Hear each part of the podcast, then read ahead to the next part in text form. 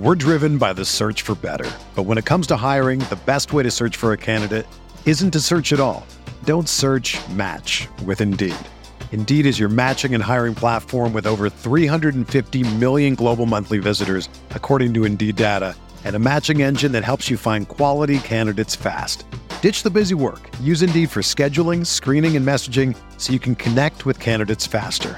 Leveraging over 140 million qualifications and preferences every day, Indeed's matching engine is constantly learning from your preferences, so the more you use Indeed, the better it gets. Join more than 3.5 million businesses worldwide that use Indeed to hire great talent fast. And listeners of this show will get a $75 sponsored job credit to get your jobs more visibility at Indeed.com slash BlueWire. Just go to Indeed.com slash BlueWire right now and support our show by saying that you heard about Indeed on this podcast. That's Indeed.com slash BlueWire. Terms and conditions apply. Need to hire? You need Indeed.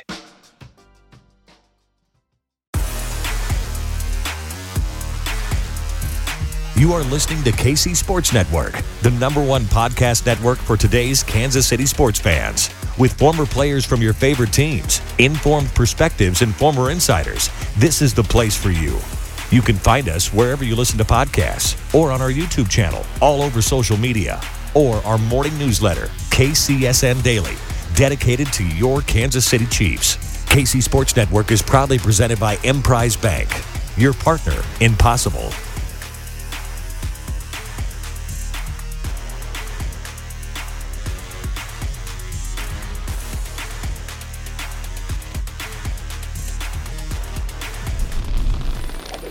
KC Laboratory.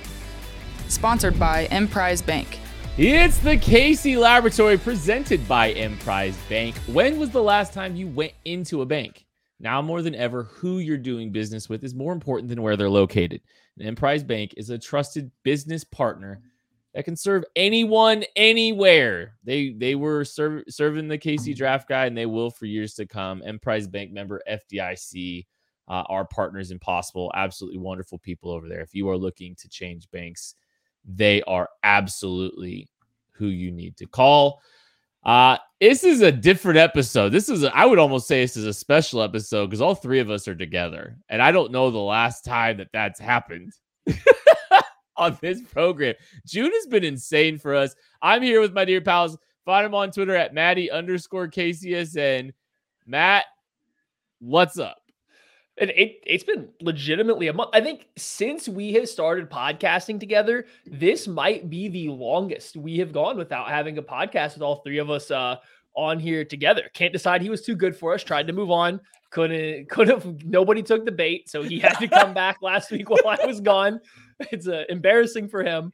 Um, and also it's rough for me. Like you guys are coming off a banger show with, with Nate Tice on here. And like now I have to step back into those shoes after DJ and then Nate Tice back to back. And then I have to come back into this run. That's that's brutal. Um, thankfully Kent is here to share the blame. But uh thank you, Craig, for for holding this down and getting better co-hosts while we were out.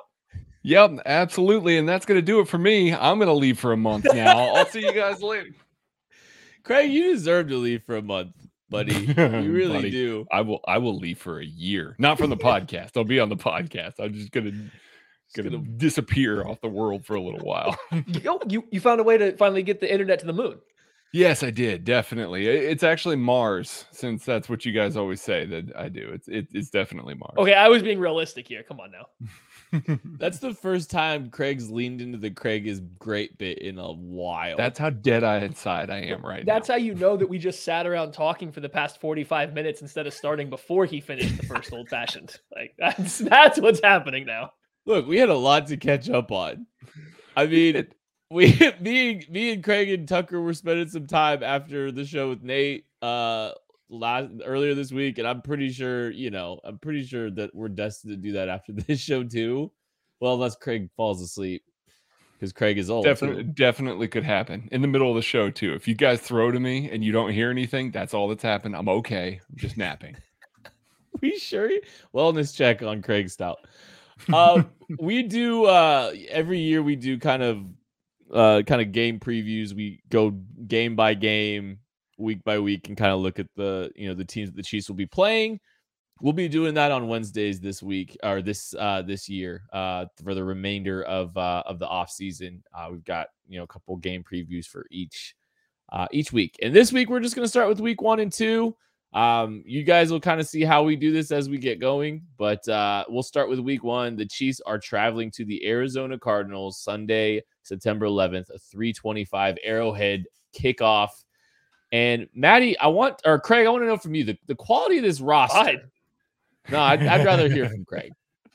I Check mean, you know, he he's been friends- putting in the work look, while we've been gone. I get it. He's you know friends with Derek Johnson, friends with Nate Tice. Like you know, I'd rather hear from him. Uh, the Arizona Cardinals, uh, quality of this roster. No, I, when you, when I typically look at like a roster, I look at you know the key positions, look at quarterback, left tackle, see what they have at receiver, see what they have cornerback, pass rusher. They check a few boxes there. They they really do, but it's largely the same group that we saw last year. You know, it's still going to be Kyler Murray at the helm. You got DJ Humphries. You got a very good center in Rodney Hudson. So a pretty good offensive line. The weapons are very good. AJ Green is there. They traded for Marquise or Marquise Brown. They got Rondale Moore. They've got DeAndre Hopkins, who is currently suspended for the first six games of the season. So the offense should be pretty good with James Conner at the helm. The defense is where I have the questions, though. I mean, JJ Watt is there, but they lose Chandler Jones. You've still got guys like Byron Murphy, Marco Wilson, guys that I personally like, but you're not looking at them as like lockdown corners on the outside. Budda Baker's a very good player. And then they got a couple linebackers and Isaiah Simmons and Z- Zaven Collins that they spent some high assets on and haven't really lived up to the hype. So I think the offense is going to be really good. I think the quality is there on that side of the ball. I just really wonder how this defense is going to come together, especially without Chandler Jones there. And even for me, I think I still have a fair amount of questions for the offense. I mean, the offensive roster here. Like, there is definitely some talent. Like, they aren't an untalented offense, but Kelvin Beachum still kind of slated in to start at right tackle. Maybe Josh Jones here coming up after a couple of years in the league can finally like take that role from him. They had to go out and get Will Hernandez, but Will Hernandez with the Giants never really caught on to that draft hype that he received coming out. Is he really an upgrade at that right tackle spot? Like it's just that right side of the offensive line is very worrisome. You know, Kyler Murray is very good, very good quarterback, but you can pressure him. You can easily force him into making mistakes. And when you have a right side of an offensive line that can be as bad as what the Cardinals on paper could present any given week, that's not a winning formula. And then you jump to the other side and okay, the wide receiver corps has some talent with Marquise Brown and Rondale Moore, even AJ Green being a little bit older. And then once they get Nuke Hopkins back, but they're so predictable and so limited in what all these guys can do. Like Hopkins is out. You know where Marquise Brown's going to be. He's going to have to try to step into that Hopkins role essentially and play as, you know, that left receiver every single time. And AJ Green's going to play on the right side. And they're only going to be able to fulfill specific roles in Cliff Kingsbury's offense. So I don't know if they have enough versatile pieces that can do a little bit of everything that's going to work. This isn't Texas Tech, right? Like we're going to get to the coaching staff in a second, but I don't know if this roster has the right players to fit into the scheme that Cliff Kingsbury keeps trying to make them play. And when you have problems at right tackle, when you have one trick pony wide receivers that don't fit into the roles you're putting them in, it gets a little dicey for a quarterback who thrives more, I guess, would thrive more in structure than Kyler Murray being forced to do everything. I think that's what you see down the stretch. He has to do everything for this offense to work, and it really does start to weigh on him. So when he's not at his best, this offensive roster, they're just the talent seems to really struggle to keep up with their opponents. I look at this roster as a collection of talent more than a team, if that makes sense. Like it doesn't feel like it's Steve like Steve Keim's always been just more of a talent collector than he has just a team builder. And I just look at this roster and like there's some inconsistencies in maybe the types that you're looking at across the board. It just looks like he's just trying to fill holes with talent. That's not necessarily a bad thing because like I do think that there are some places that this team has some talent, but I don't know like it doesn't always feel like it makes perfect sense to me personally. And I mean, you kind of you kind of speak into it some one trick ponies and some narrower skill sets in some eras, and it doesn't seem like they're always maximized. Speaking of not maximizing them, the coaching staff. What's the quality of this coaching staff, Maddie? Not good. Um, like as a, I, I enjoyed Cliff Kingsbury. I thought maybe there was a chance that he would work in the NFL. It's just been kind of a disaster. Like it's been really bad. And then he got an extension. I there were rumors around that he was going to be let go. There were rumors around that he was done, that he was out there. And I don't think that would have been wrong. Like, I think you could very easily make the case that he had this team underperforming, especially down the stretch of every year. And then he gets this extension, and you have a guy that is clearly trying to implement air raid systems, air raid concepts into the NFL. And I get it. That's what he was hired for. So why not? Like, that's what he needs to do to be special, to be himself. But it's not working. And he's not really tried to do anything. He hasn't tried to evolve his offense a single bit since that Texas Tech offense. And he assumes, like, it seems like the Cardinals' approach to this is just to go get more talented players. Like Kent said, he's just collecting guys to go put into his same offense. Like, oh, okay, if I get enough mm. talented players to put into my offense, it'll work the problem isn't necessarily the talent always. It's the coaching staff is it's Cliff Kingsbury struggles mightily to maximize these guys. It's the reason the offense only looks good when Kyler Murray's playing out of his mind. And like that's that's on Cliff Kingsbury. That's off Sean Kugler. Like that's anybody involved with this offensive coaching staff. If they can't get some of these guys into good looks for their skill set that aren't just hey, go run a shallow cross and hopefully you're wide open because it's the air raid. Like, w- what are we doing here with this? Like, I I don't know where they're going with this coaching staff. They should have gutted it this last year. I mean, yeah, definitely. Uh, Nate Nate Tice even mentioned it on on the podcast we did on Monday night. He was talking just briefly about the Cardinals and mentioned that man, they're just so predictable. Like this guy lines up to this side, this guy lines up to this side. They're going to run these similar routes. Like NFL teams adjust to it by week four, it seems like. And then all of a sudden, things just start to go south for him. But on the defensive side of the ball, I like Vance Joseph. I think he's a good defensive coordinator. I, I think that he's probably going to maximize these guys. He's done a hell of a job with the secondary. They've invested whole bunch of young guys in there. They got a lot out of Marco Wilson last year. Byron Murphy, a guy that we've loved, and he's really played well. Like they started with him early in his career and built him up pretty quickly. He's played well.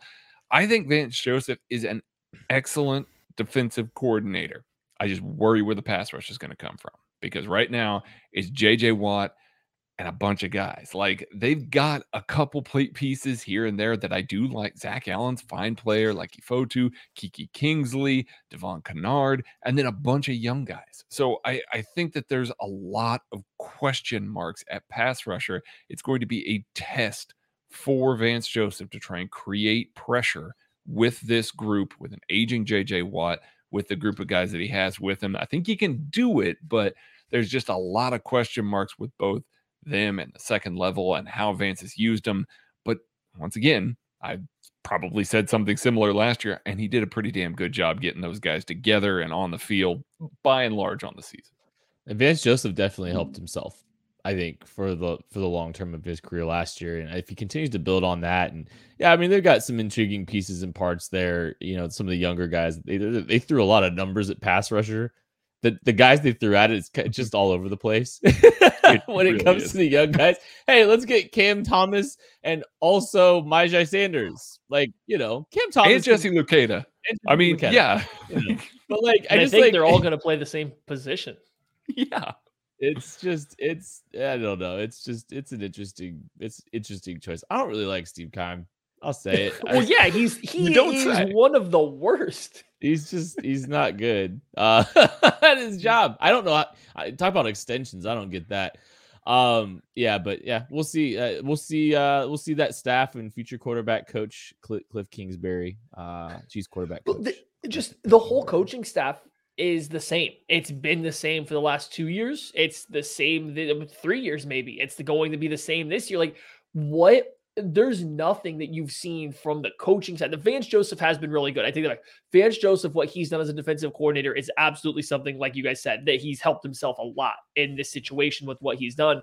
But offensively, there's nothing about this coaching staff that's been redeeming. None of these guys are going to get uh, to be able to move laterally to their next job.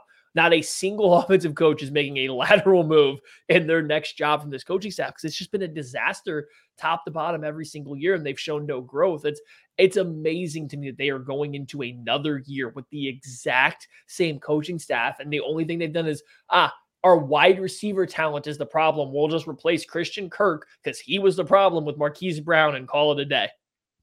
All right, uh, new addition to this roster, Craig. There's not many. There's not, but I, I mean, I'm going to take the low hanging fruit here with Marquise Brown coming over, you know, playing in that Baltimore Ravens offense. He got a lot of targets. Like, don't get me wrong, I, for as much as we clown on the Ravens as, you know, not caring about wide receivers by and large, you know, he did get a lot of targets. He was a focal point off of their play action game and things like that. They're going to need him to step up and be you know that kind of missing presence especially without DeAndre Hopkins for the first few games of the year he's going to need to be not just a deep threat but a guy that can take the ball on some of these spread looks like Maddie was saying you got some of these drags and things like that across the field hit some of these air raid concepts and be able to convert that be able to turn on the jets get some YAC. we talked a lot about Marquise Brown and Mecole Hardman and kind of the comparison in their numbers and how very similar of players that they have been. Granted, one of them's in a different offense than the other one, and you know, guys in front of him, and yada yada yada. But he's going to get an opportunity in the first six games of the season to be the star when Cliff Kingsbury is at his best, when he's coming out of the gate firing, and teams have not been able to adjust to what he's doing yet.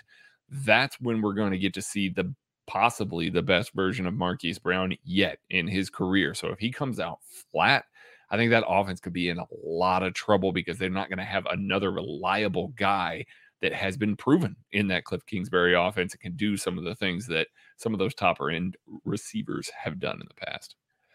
I'm going to stick to a, a, similar position. I'm going to go with their first draft pick from this 2022 draft uh, class and go with Trey McBride, tight end out of Colorado State. We just spent, specifically me, spent a lot of time dunking on this offensive coaching staff and how bad they've been. They went out and spent their first draft pick on adding a second tight end, somebody to pair with Zach Ertz, who isn't my favorite tight end in the NFL, but he's a good tight end. He's a qual he's a starting level, a good starting tight end in the NFL still, especially as a receiver for that system. He makes a lot of sense in Cliff Kingsbury's system. Are they going to be able to use Trey McBride and him together? Is this coaching staff finally going to show some level of adjustment and development in the NFL landscape and all of a sudden use these two guys at the same time and figure out how to make, you know, 12 personnel happen and what they can do from that?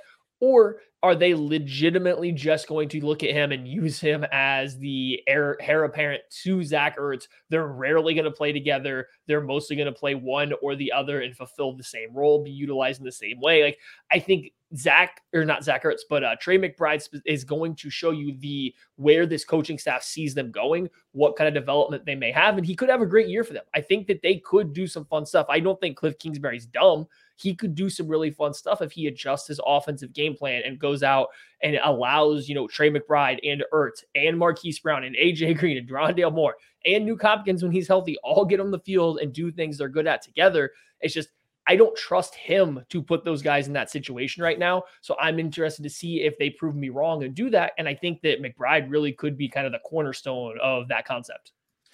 Uh, give me Myjai Sanders, uh, the third round pick from uh, Cincinnati. It's the guy that we were all really interested in. He's kind of just had a very fascinating arc to this point. I mean, some people thought we thought he had some round but round one sizzle heading into this year. Uh, he's struggled fluctuating with his weight. I mean, he was down to like 220 at one point. Um, so it's just kind of been a really interesting process for him. But when he's on the field, he's a little fluid, uh, f- flexible pass rusher, a little bit of juice off the edge. Obviously, I think you're going to have some question marks about his density and if he's going to be able to hold weight. But I think you see some of the national pass pass rush moves actually held up okay against the run for being a little bit undersized at two, a little bit better at the point of attack than people give him credit for. I think. But I mean, he's an intriguing swing on talent. Yet another guy that this team, you know, that Steve Keim just slaps, you know, players together and sees what happens uh, and this is a worthy swing, I think, on some interesting talent. Players to watch for the Arizona Cardinals. Uh, I'm actually going to go. I'm going to. I don't want to go with Kyler Murray to start. No, Do it. Quarterback guy going quarterback. Do it. Do it. Can we do it? Can we Do do, it. it? Just can we? Just This, one? this is your choice. Like if you want to take the cowards way out, do it. I want to do I, I the whole Kyler Murray arc is interesting to me because like the reason Marquise Brown is in Arizona is because Kyrie, Kyler Murray's Murray's pulling that lever to try to get him to be there. And this is obviously like a massive year. I think Kyler Murray wanted to try to get paid early. I understand why the Cardinals didn't want to pay him right off the top. Um, even though I think he's a great player and he's had some really, really high level moments. There's been a little bit of inconsistencies at times. He's trying to do too much, and he's had his injury issues. But I think this is a huge, I mean, this is the biggest year of his career, very obviously. And it's a big test for him. This is a massive test for him against uh, a new Chiefs defense, but I, trying to go toe to toe with Patrick Mahomes. And I am fascinated by just the Kyler Murray experience. And I'm kind of excited to see, you know, the first iteration of that week one, especially without Nuke Hopkins, without that safety blanket there too. I'm really interested to see what what what Kyler Murray looks like uh, in in this crucial year for him, and it's a little bit of a disadvantage. But at the same time, early season Kyler's the best Kyler too. Like there's just so many forces working against each other right now. That's why he's my player to watch. My player to watch is a former Chief. That's right. Ben Niemann, everybody. No, I'm not Ben Niemann, but it is a former Chief. It's Darrel Williams. Uh, the Arizona Cardinals in 2021 ran the ball the seventh most in the NFL. Uh, they had they had Chase Edmonds there last year. They have James Conner being their primary back this year. James Conner this season or last season was the most games that he had played in his career. He played 15 games. He only started six, touched the ball plenty at a 3.7 yard average. Darrel Williams is now going to be that backup. Darrel Williams has a chance to really get the lion's share of some of this stuff. I know Eno Benjamin's there. I know they drafted a couple of young guys as well. But Darrel Williams has a chance to not only be just like a third down back, like he was a little bit with the Chiefs last year, but really cut into some of that. So it's going to be an opportunity for a former Chief that we've seen shine in some limited moments for the Chiefs to go to a different team that's going to give volume rushing attack. Not not just in Kansas City where you're going to get some rushing attempts. There are going to be certain looks that you're going to run there. They're going to run the ball plenty in Arizona and there's a good chance with James Conner's history and how he stayed healthy in his career and the sort of workload that he's that's been put on him in recent history that Darrel Williams could out snap and out, you know, carry James Conner there. And so that's a very intriguing prospect for a guy that I think we all like. We all like Darrel the Barrel. So I'm very curious to see because if he can go there and be effective, that might be their most underrated signing of the offseason. So when you said former Chiefs, I thought you were going to talk about starting cornerback Antonio Hamilton for No. the Arizona Cardinals. Or Uh, Rodney Hudson. Yeah, they, they have a handful of uh, ex Chiefs there. I'm no, I'm going with uh, linebacker Zaven Collins. Um, and the reason he's my player to watch, he played tw- first round draft pick, and he played twenty percent of their defensive snaps last year. They legitimately could not get him on the field because he was too soft. I mean, I'm sorry, he was not up to speed enough to play. No, you're right. You're right. he was too soft to play the NFL game, especially next to Isaiah Simmons, who's a very athletic guy who's getting better and better. I don't think he's ever lived up to his draft, you know, uh, where he was drafted or some of the hype, but he's improving. Zaven Collins to play next to him needed to be more physical. He needed to understand the game better. He couldn't get on the field last year. Is that going to change this year? I mean, there were times last year in the late later part of last season where he was a special teams only player. I mean, he saw zero snaps on the defensive side of the ball. Zero snaps for this defense last year.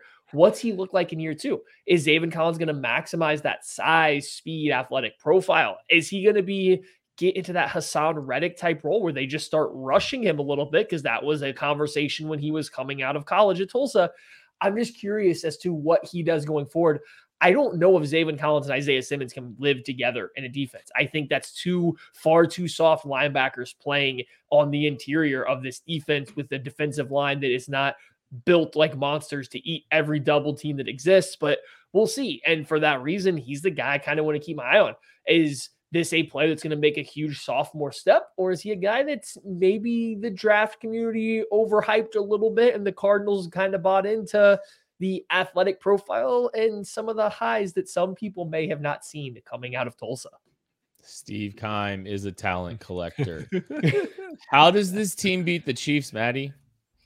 This is a tricky one. I don't see a very good path for them beating the Chiefs. I think it's a pretty bad matchup. I think it's one of the few matchups where I don't think the Chiefs' lack of defensive line prowess will be really exposed, right? I could still see the Chiefs blitz packages. I could still see Chris Jones, the good players, the things that we know work for the Chiefs defense. I could still see that having success against this team. But if the Cardinals are to do it, it's going to be in a shootout. It's going to be week one, Kyler Murray, week one, Cliff Kingsbury, taking advantage of a pretty much new defense, beating these guys that are a little, you know, still trying to get on the same page, guys that are all new to the system, putting it all together early in the season like they're known to do. And the Chiefs just quite simply fall a little bit short on the on the offensive side of the ball as that side of the ball, as Patrick Mahomes and all these new weapons try to get themselves on the same page. It's like it would have to be a high scoring game that I almost feel like the Cardinals would have to have the ball last to even really have a chance to beat the Chiefs.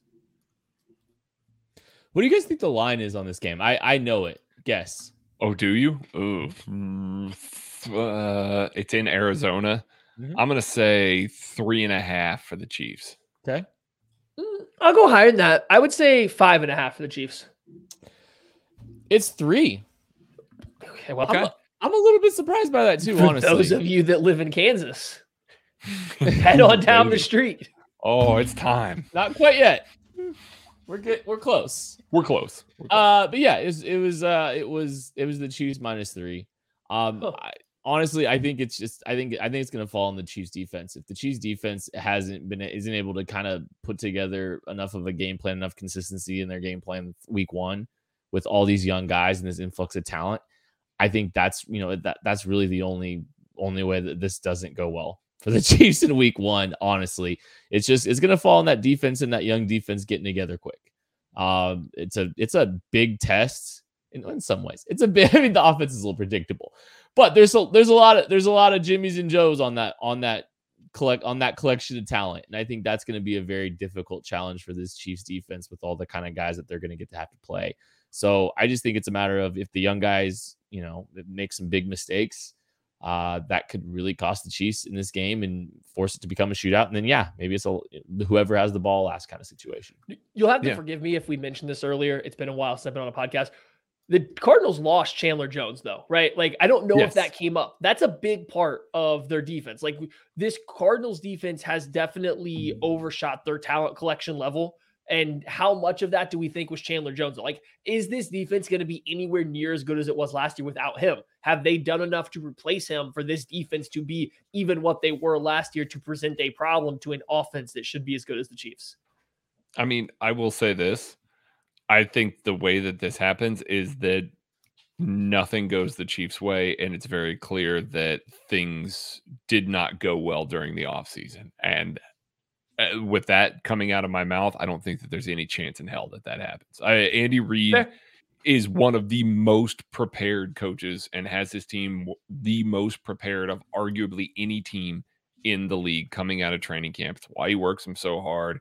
It's why they're so effective at the start of every single season. So I mean, like, I, I don't think that there's a chance. And the only chance I think it was going to have is DeAndre Hopkins going for you know 250 on, these corners, on these young corners. Trent McDuffie getting a baptism from hmm. DeAndre. Hopkins or something like that, and that's not going to happen.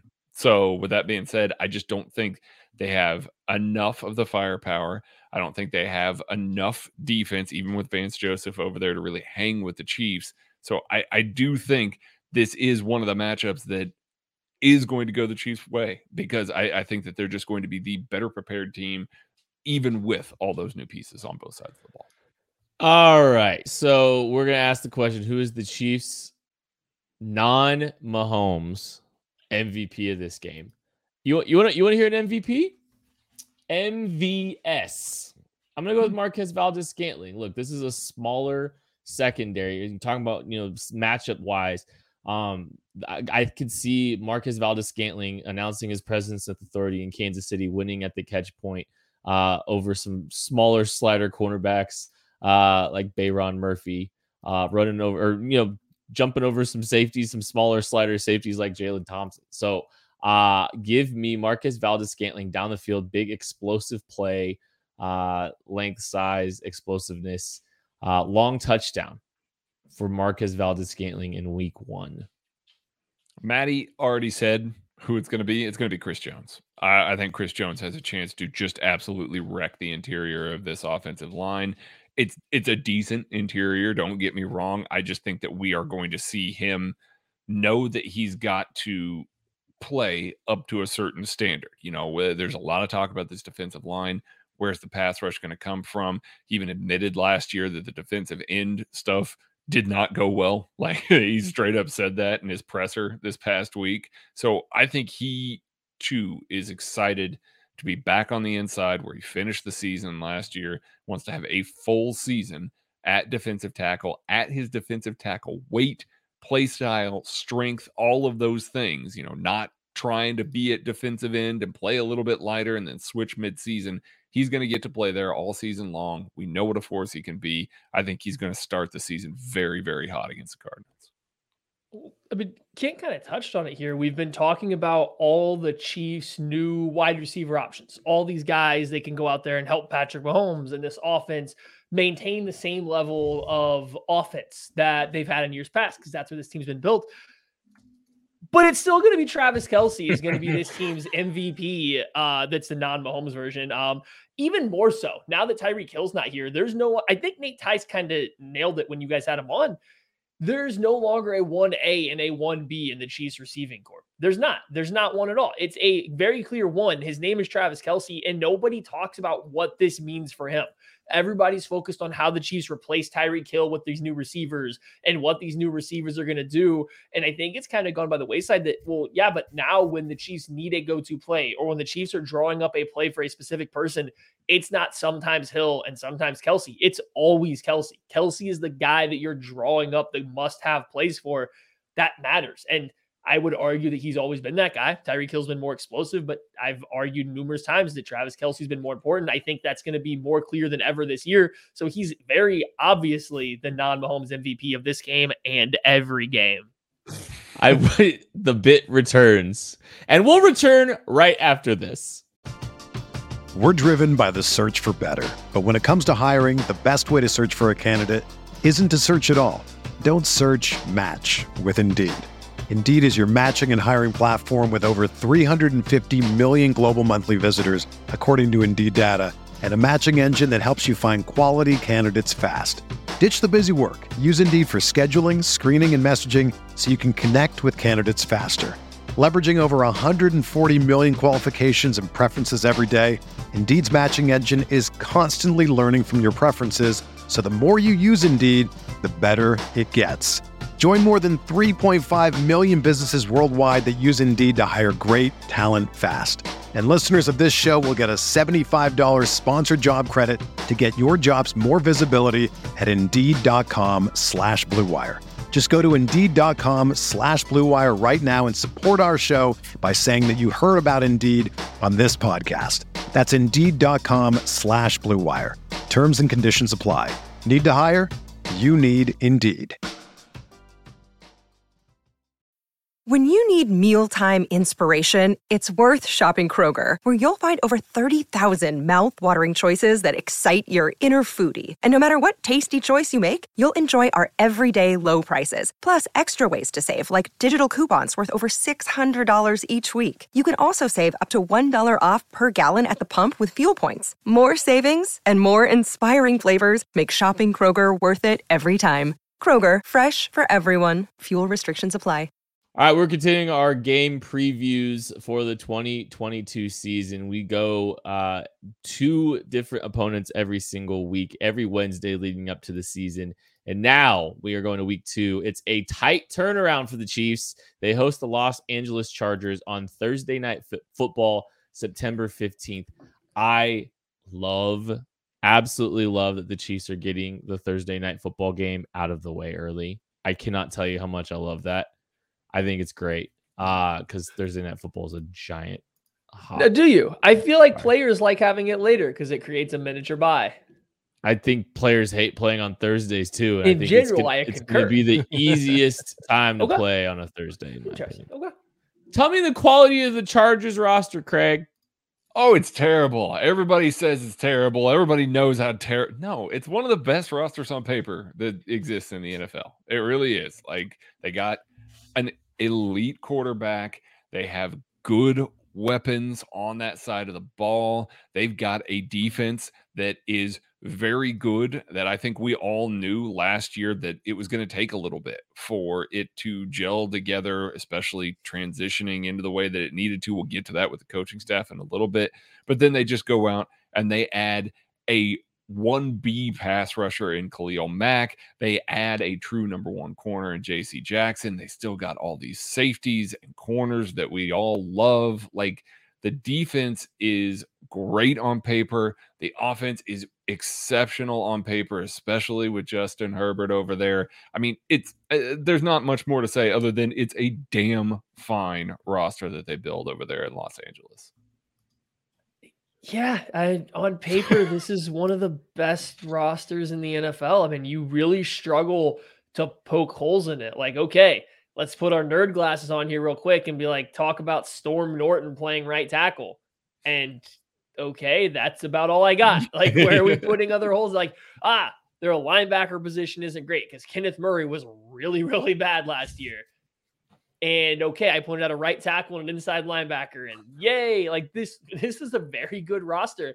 They didn't lose too many guys. They brought in guys to fill weaknesses. Like it's hard to come across a roster that looks much better than this on paper heading into a season. They kind of went out, saw their weaknesses, added guys to those spots. They already had a strong roster as is. So like I was surprised they didn't go get a better right tackle. I am surprised they're coming into this year with Storm Norton. That's very clearly their biggest weakness. You anticipate a guy like Kenneth Murray or Drew Tranquill, who are still relatively young linebackers, to maybe get better. And it's also a linebacker position. And we'll talk about the coaching staff.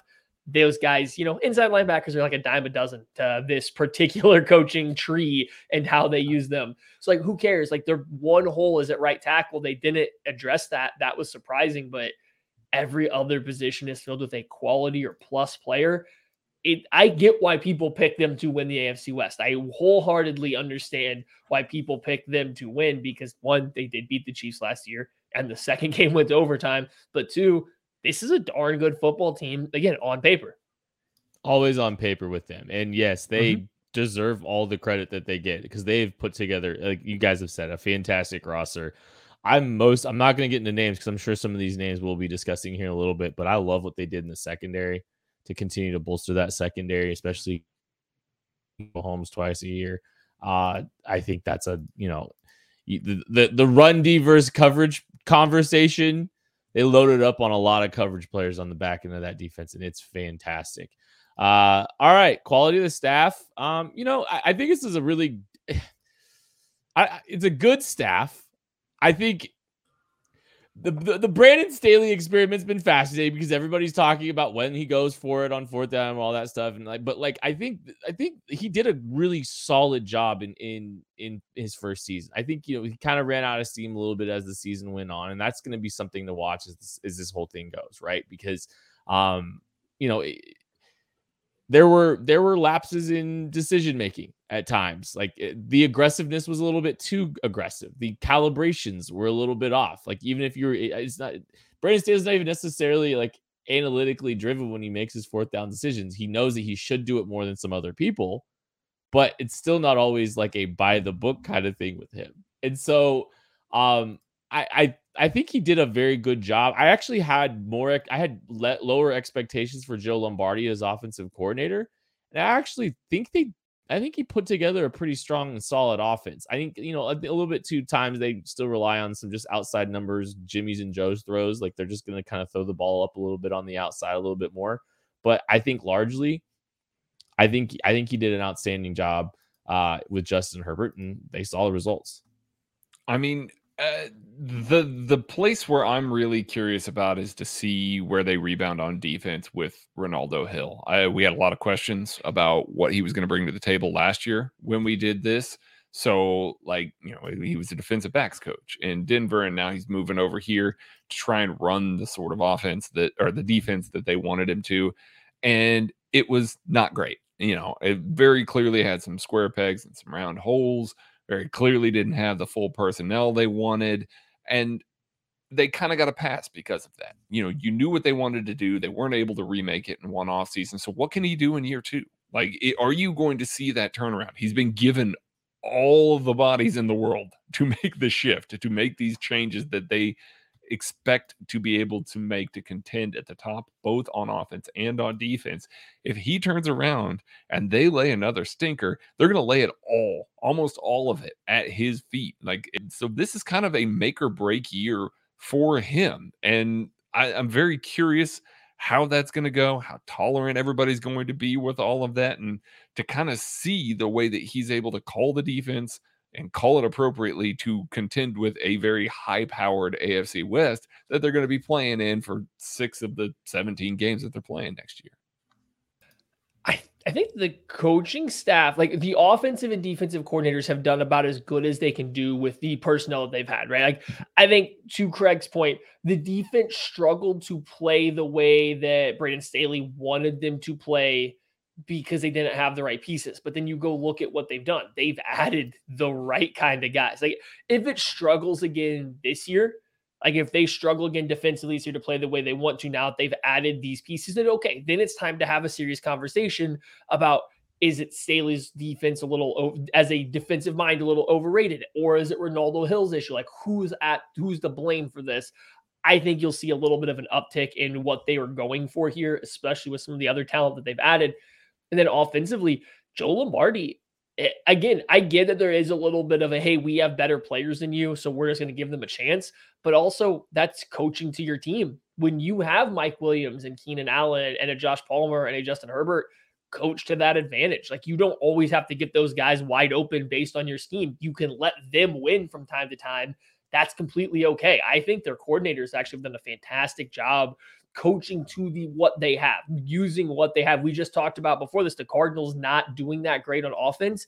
I feel like the Chargers offense did that really well. Lombardi's offensive style. There was a slow period where they forced Justin Herbert to bail them out every third and long for like a good six weeks. But then they flipped the page, and all of a sudden now you have this vertical passing attack that's a little bit slower. It's pretty traditional, and it allows Justin Herbert to just get back there and rocket the ball wherever he wants to and it works really well. You're not acting asking him to always process things super quickly because he's very good at doing it when he has time, when he's not rushed, when he's not flustered. Joe Lombardi's done a great job of giving them that. The weak point of their coaching staff is Brandon Staley's game management. As funny as that is, he's like every analytic departments or analytic fans like choir boy he cost them games. Like I there's no way around it. I get that it's playing the odds. You're never saying when you say, "Oh, you should go for it here on fourth down" that you're going to get it.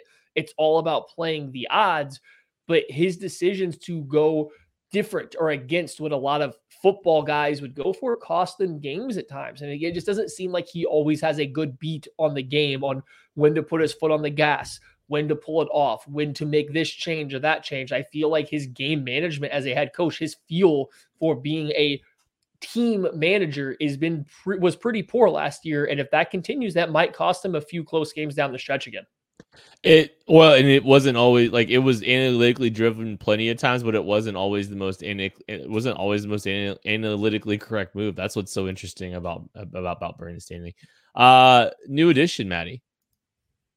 There's like 800 of them. Um, I'm gonna I'll leave some of the low hanging ones. I'm actually gonna go with an interesting. I'm gonna go with Gerald Everett at tight end, and the reason is Jared Cook wasn't great for them last year. Then get around 500 receiving yards, but I feel like he was kind of a he was the second go to target on third downs. I would have to really dig into the stats, but I I'm just going to go out on a limb and say that he had a lot of third down catches. I'm just guessing, just based purely on what I saw. He was a guy that they relied on, though, on third downs. Like he was a player that was often targeted by Justin Herbert on third downs. That big body target that you can rifle a ball into, had sure hands. That tight end position is often considered you know, a quarterback safety blanket. We're looking at an offensive coordinator that operates from a traditional system that uses his tight ends like that. Gerald Everett, that's never been his game in the NFL. He's never been a safety blanket type of tight end.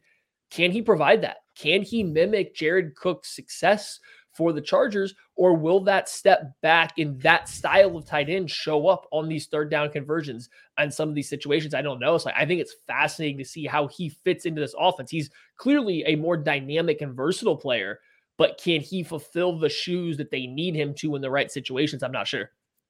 Uh, I, fine. I'll take the low hanging fruit. Uh, I, I, for me, it's Khalil, it's Khalil Mack, and like there, there's plenty of there's plenty of additions, but the one I'm most interested in is Khalil Mack because yeah, the the, the, the Chargers paid a, a, pretty penny to acquire him. They they used a lot of draft capital, and he's still got a you know a, a decent sized contract. He wasn't as he wasn't the same you know he wasn't as good as he's been necessarily in the past last year. But you're talking about putting him across from Joey Bosa, like the the version of Khalil Mack you saw even last year, uh, is going to do just fine across uh, across from Nick Bosa. Did I say Did I say Joey? or Joey Bosa. Yeah, Joe, Joey. Yeah. yeah, whatever. What the Bosa? I I I think it's gonna be. I think it's gonna go really well, and that's I am terrified because that's problematic for the Chiefs. Khalil Mack still has plenty left in the tank, and I think they can be a little bit more situational with him. They're not going to have to lean on him necessarily as much as maybe the Bears might have had to. And so I really like the Khalil Mack edition.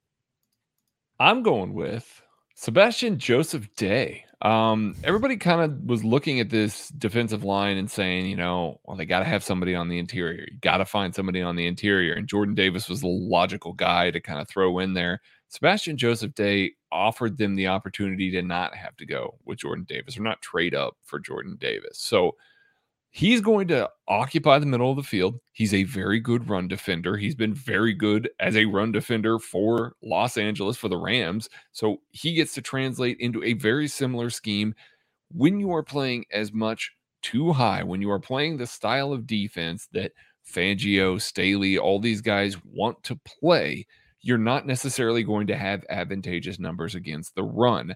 A player like Sebastian Joseph Day that can play mm-hmm. on every down and clog up the middle of the field against the run and help you kind of recoup some of those numbers against the run and clog some more gaps is invaluable. It is one of the most important things that you can do. So I think that's a very underrated signing.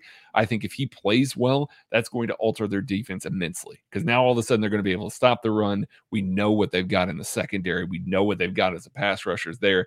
Those aren't the question marks there. If the question mark is, is a team going to be able to line up and just run the ball against their two high defense a lot, you know, all game long, try and keep Justin Herbert on the sideline? If Sebastian Joseph Day can play well in the middle of the field there, now all of a sudden they can't do that. And that's going to just immeasurably alter how teams play the Chargers.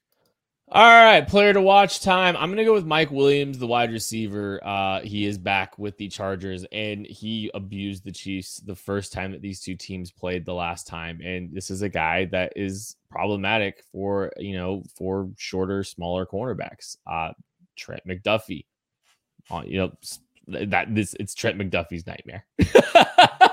Welcome to the NFL, kid. Mike Williams, I think you know he he like he abused Mike Hughes, if I remember last year a little bit. He's a guy that just he's dominant at the catch point. He is just a matchup issue for this football team for this team.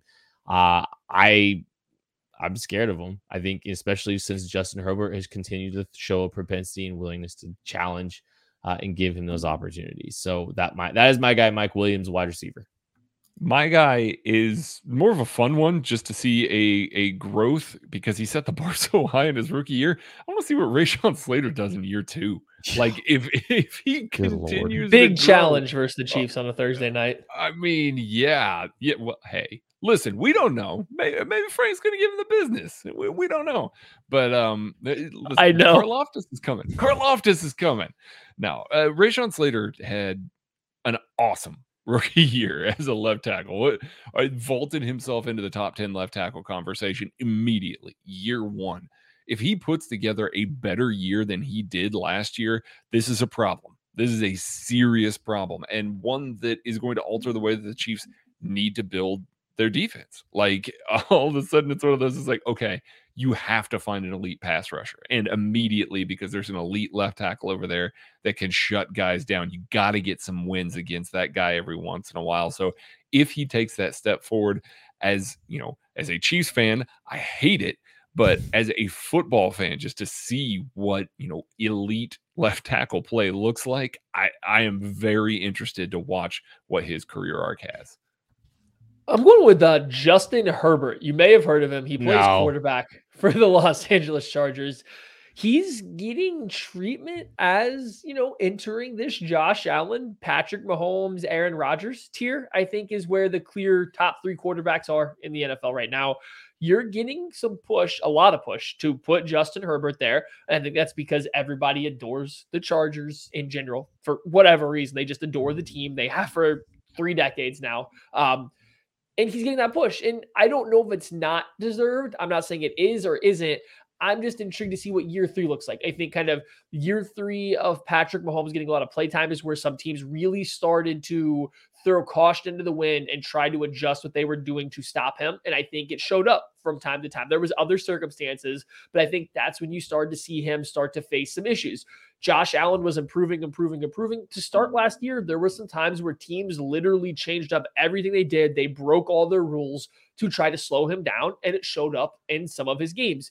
Is Justin Herbert going to run into that wall this year? Are there going to be teams that are able to get him based on the old cliche of having enough film, which it's less of having enough film and more of just, okay, this guy's good enough that we have to break our own rules to beat him. Well, how does Herbert approach that? How does he overcome that? Because I still think he's a little robotic. As good as he is, I still think he plays a little robotic and a little bit tight at times. So can he get by that when it starts to happen? So I think watching him this year is going to be fascinating to see how he handles that when teams start to get a good beat on how to slow him down, what works against him, especially when they start doing things against the book. There's definitely some rigidity to him. He just out talents and just fits balls in places, even though Yeah. he's rigid sometimes. It's amazing. It's it's frankly amazing. How does this team beat the Chiefs? Well, honestly, I think this is a team extremely well equipped to be the, beat the Chiefs. I think there's a lot of different ways that the, that the Chiefs can be beat. That's just the reality of the the Chargers are a legitimate contender for the AFC West, uh, and they're a legitimate contender, you know, in in the AFC. And I think you know you could you could drop a lot of different ways if you're if you're being honest. Justin Herbert has the ability to go toe to toe with Mahomes. He's done it. Um, you know, if if the if the Chargers learn to finish games a little bit better, if they if they if they finish that game, there's a they're gonna be right in it, and that's the chase. That that was one of the things that th- this team just like a little bit of situational football. If Brandon Staley doesn't shoot him in the leg, uh, if uh, you know, if Justin Herbert avoids any critical mistakes down the stretch, that's that might be enough to beat this team. Uh, so I I I I I, think they can. I think they. It, I'm curious what the line's gonna be. Yeah. No, very curious. I mean, I think the way that the Chargers beat the Chiefs is to play them in week two with this roster. I mean, I, I really do. I Mm. think this is one, I, as much as I talked about how Andy Reid's going to have this team prepared, I think that this group of players, like Andy's going to still have some of the stuff on the shelf because it's a week two matchup. Like he's not going to unveil everything that's there. Yes, it's a division rival, but I think he feels like he can get it back later in the season. And especially on a short week, I think that you're going to see a lot of basic concepts. I don't think you're going to see him getting in the bag as much. And with this group of guys and with this all these new players, I think there's going to be some semblance of an adjustment period. So I just don't think that it lines up particularly well with this week 2 matchup for it to go the Chiefs direction. Now, there's still Patrick Mahomes. There's still Travis Kelce. There are still difference makers. The Chiefs will be in this game. I'm not saying it's going to be a runaway for the Chargers or anything like that, but I do think the fact that the Chargers have returned so many people, that offense is going to be humming. I think you see the guys that are coming in on defense are largely familiar with what Brandon Staley is doing. I don't think that integration period is going to be as great as some of these other teams that have added so many players on defense. I think they got a chance to start ridiculously hot, but we know that they'll falter at times. And maybe this is one of those that they will falter again because they always do. I just think that it's a bad time with all the changes and everything on a short week to be playing the Chiefs. Uh, be pretty clear. I think if every player on the field plays at their expected level, just entirely at their expected level, no better, no worse, I think the Chargers win. And I think it's a comfortable win. I think they have a better roster than the Chiefs do. If everybody goes out there and gives an A minus game, their A minus game for their particular player, I think the Chargers win and they win comfortably. So if they go out there, they play mistake free football. Brandon Staley doesn't throw away points going for it on a lot of fourth downs. Justin Herbert doesn't, you know, get rattled by something Steve Spagnuolo throws at him. The defense doesn't have massive, you know, breakdowns in coverage or calls or anything like that they have a really, really, really good chance to win, even if the Chiefs play equally as flawless football in terms of mental errors. I just think that from top to bottom, from one to 53, they probably have more talent. They don't have a lot of holes, and their team really does complement each other really well. This isn't a collection of talented guys, this is a well built team of talented guys. So, this this is a tough game. This is a really tough game off the bat. And I don't see how the Chargers probably aren't favored going into this, get into this one. Counterpoint Mahomes. Uh speaking of Mahomes, who's the Chiefs non-Mahomes MVP, Craig? I'm going with Orlando Brown Jr. because he's going to be seeing Joey Bosa and Khalil Mack. If the Chiefs turn around and win this game and they play ridiculously well on offense, that means that Patrick Mahomes is going to be largely clean and he's going to stay upright. And if that happens, that means Orlando Brown Jr. has done his job. This is a a contract year, or maybe he's already signed the contract by the time that they these two teams will be playing. Whatever the case may be, this is his chance to show that either he deserves the new contract or he's earning his new contract because he's going to see it doesn't matter which guy it is there is an elite player that's going to line up opposite him and try and get after Patrick Mahomes. If he can keep Patrick Mahomes upright, not give up too many pressures, he's the MVP. Hands down, he's the MVP. 10 receptions, 191 yards, two touchdowns, including a walk off. That's what it took from Travis Kelce to beat the Chargers the last time these two teams faced. That's what will have to happen again for the Chiefs to dispatch the Chargers, thus making Travis Kelce the non Patrick Mahomes MVP again. Because the Chiefs kind of figured out how they can use him, how they can utilize him against this Chargers defense. Yes, Derwin James got hurt. He left that game early, and that did help. Not cause, but helped the Travis Kelce explosion in terms of his stats after he went out. But like just I think that he's going to play a key part. I think the Chiefs did kind of figure out a little something on how to attack this Chargers defense down the stretch in that last game. You know, when we got to that second half, Travis Kelce played a key part. He's their best offensive player, not named Patrick Mahomes. He's the guy that this offense will have to funnel through in this game, even more so than the Cardinals game. He might be back to back non Mahomes MVPs to this team, but this game, they're going to need him to be at his best again, as we saw last time these two teams faced off. Do, do you did you realize that Maddie talked about the opposing team's tight ends as well? This man came back on the podcast and decided he was going to talk about tight ends on four segments today. I'm going to talk about a guy who could wind, co- wind up covering a tight end from time to time. I'm going to go with yes, Justin go Reid. Tight ends. Uh, give me give me the new safety addition for the Kansas City Chiefs. Like this is a guy that I think Steve Spagnuolo can utilize in a lot of different ways, and I think the Chiefs will be um, exotic at times. And Justin Reid is a perfect chess piece to be exotic put him in the box. You can match him up man to man. You can play him deep. He can do a lot of different things. And so I think Justin Reid's going to be a crucial factor. I think this is a game that they unleash him a little bit. Um, it's a big game for them coming off a short week and having to know where Justin Reid is at all times will be very difficult coming off. A, you know, it, it can add a little element on a short week. Give me Justin Reid as the non uh, Mahomes MVP, but Mahomes is going to be the MVP. That's going to do it for the KC Laboratory. Thank you all so much for listening. It's good to be back with all of us together. We'll be back together again. Quick again. 56 minutes. Yeah, we, under a under an hour, baby. We'll catch you later.